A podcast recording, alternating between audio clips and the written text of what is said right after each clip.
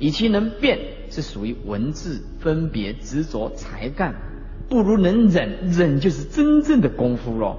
啊，如果一个人啊，他看完了三藏，你智慧如海，但是呢，贪嗔痴一样不断。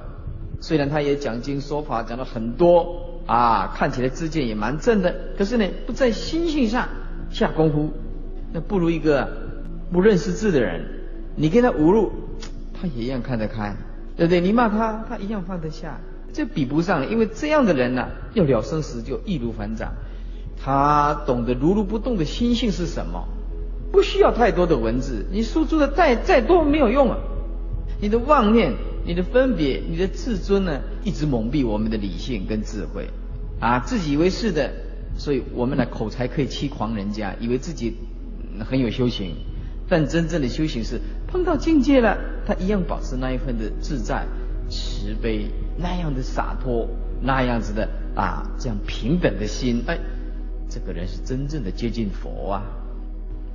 哎，接近佛，你讲得很好听没有用的，碰到了种种境界，是不是像佛这样子的才是真的功夫？